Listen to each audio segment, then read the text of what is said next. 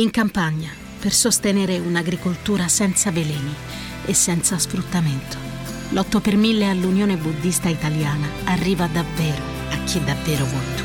8 per 1000 unionebuddista.it Hai mai la sensazione che non ci siano abbastanza ore in una giornata per fare tutto quello che vuoi o che devi fare? Ti sei mai sentito così tanto schiacciato dal lavoro e dagli altri impegni da voler scappare in un posto lontano e non fare niente che non sia buttarti su una spiaggia e leggere un libro? La verità è che oggi siamo poveri, siamo più poveri di quanto siamo mai stati prima e siamo poveri dell'unica cosa che dà un senso alla nostra esistenza, cioè il tempo. C'è un'espressione inglese molto intuitiva che indica proprio quella sensazione di essere costantemente indietro, costantemente in affanno, in cui avere del tempo libero, del tempo vuoto, sembra un lusso. Ed è time poor, che significa proprio povero di tempo. Però, se avessimo più tempo, saremmo davvero più felici? In realtà la relazione tra tempo libero e contentezza, felicità non è così immediata non è la quantità di tempo, ma il modo in cui lo investiamo che determina la nostra felicità. E allora, c'è una quantità ideale di tempo libero che ognuno di noi dovrebbe avere? Come si può aumentare quella sensazione positiva che deriva dall'avere più tempo a disposizione? Quanto ci sentiamo in controllo del nostro tempo libero e soprattutto siamo sicuri di impiegarlo nel modo migliore? Questo è 360, un podcast dedicato al benessere a 360 gradi. Cominciamo. Partiamo da una cosa. Che significa essere time poor e time rich? Time poor è chi ha quella sensazione di avere troppo da fare e mai abbastanza tempo. È una sensazione molto pervasiva che purtroppo è parecchio diffusa soprattutto tra le donne. In generale ho letto che le persone più soggette a questa sensazione sono quelle che lavorano, che hanno un partner che a sua volta lavora e che hanno pure figli. Però non è appannaggio solamente di chi rientra in queste categorie, ci si può sentire time poor anche se non si lavora o se non si hanno figli.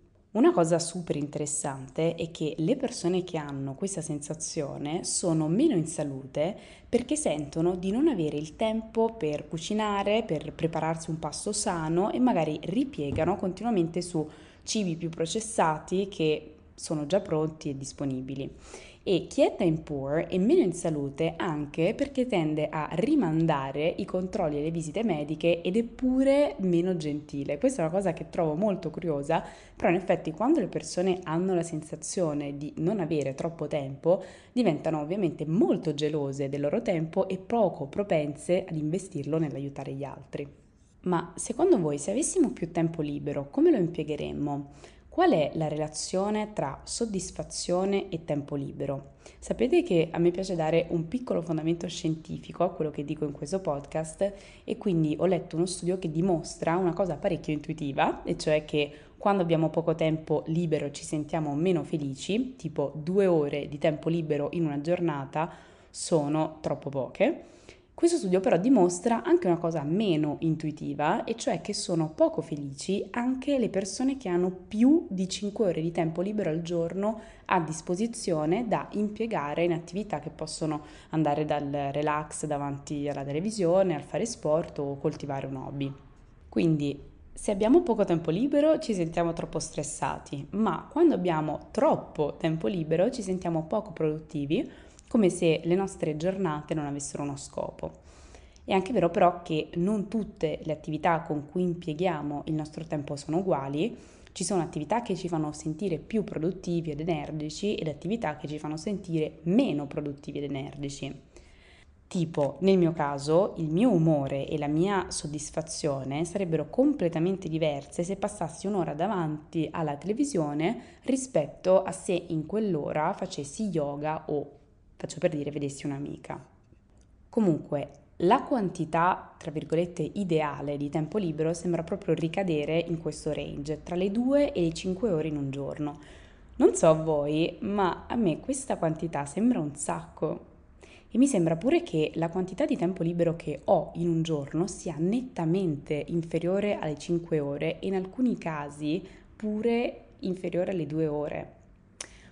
Ho provato allora a fare un esercizio di time tracking, ho preso una mia giornata tipo e l'ho spacchettata in tutte le attività che faccio con l'obiettivo di capire, uno, come impiego il mio tempo, due, se sono consapevole del modo in cui impiego il mio tempo e tre, come mi fanno sentire le attività con cui impiego il mio tempo. Io so bene che due terzi circa del mio tempo vanno in attività abbastanza comuni e necessarie che sono dormire e lavorare, però con il resto del tempo che ci faccio? Quindi ho preso un foglio, ho fatto la lista delle mie attività e per ciascuna di queste ho dato un punteggio da 1 a 10.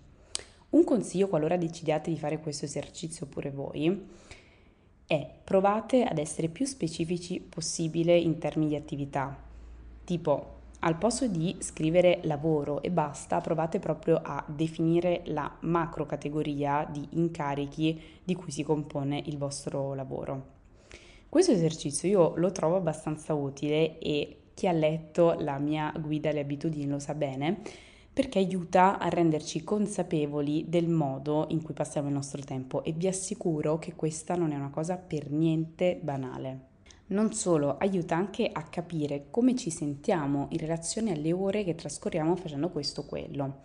Di solito quando si fa questo esercizio ci si rende conto che si trascorre abbastanza tempo in modo inconsapevole in attività che non hanno un impatto positivo sul nostro benessere. Un a caso, il tempo che passiamo sui social.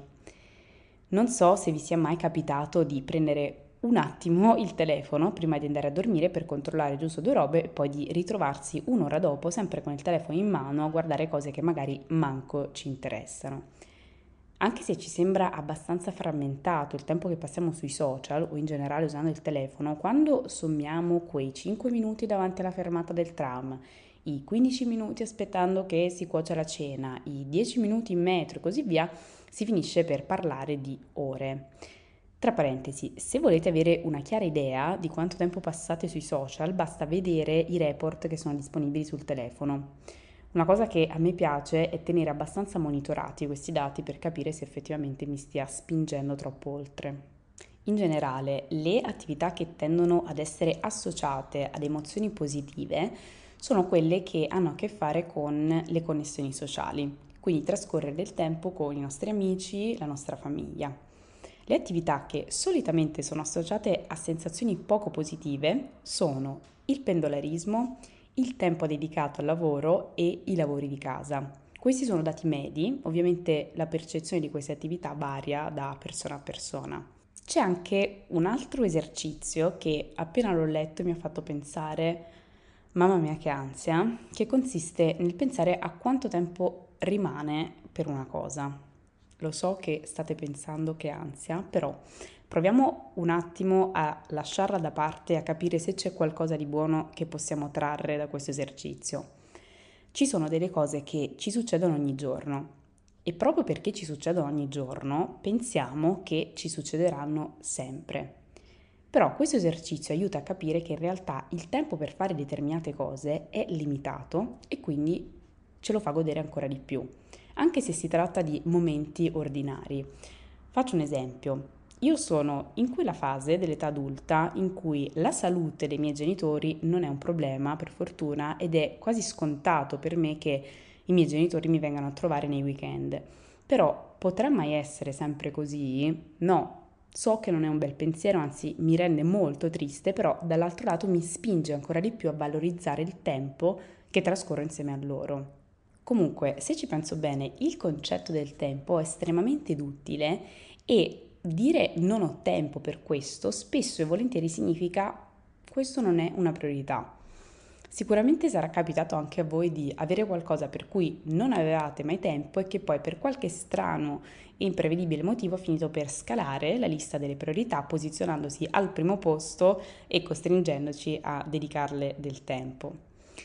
A me affascina sempre pensare che per ognuno di noi la linea di partenza sia esattamente la stessa, cioè abbiamo tutti 24 ore, però quanta differenza c'è nei modi in cui queste ore le impieghiamo? C'è poi chi ragiona in termini di tempo e chi ragiona in termini di soldi che si possono estrarre da quel tempo. Questa è una cosa che trovo molto interessante e vi propongo una domanda che è stata posta in un sondaggio, in uno studio in realtà. Vorresti più tempo o vorresti più soldi? La maggior parte delle persone intervistate in questo studio ha risposto più soldi. È stata poi misurata la felicità di chi ha partecipato a questo sondaggio e a parità di cose è stato notato che chi ha scelto la prima dimensione, ovvero il tempo, ha una vita più felice e più soddisfacente. Questo perché chi si concentra sul tempo tende di fatto ad investirlo in cose che percepisce come più di valore e in linea con la propria indole, tipo coltivando relazioni, cosa che finisce poi per renderci più felici. Anche perché quando usiamo il tempo come metrica siamo anche meno soggetti a fare dei paragoni, diversamente da invece quando usiamo i soldi come metrica. È così facile trovare persone che sono più ricche, più benestanti di noi, però sfido chiunque a trovare qualcuno che abbia più di 24 ore di tempo a disposizione. Voglio dedicare l'ultima parte di questo episodio ad un argomento secondo me molto interessante che è c'è un modo in cui riesco a rendere più piacevoli, anzi tollerabili, delle attività che non mi trasmettono emozioni positive però che devo fare per forza?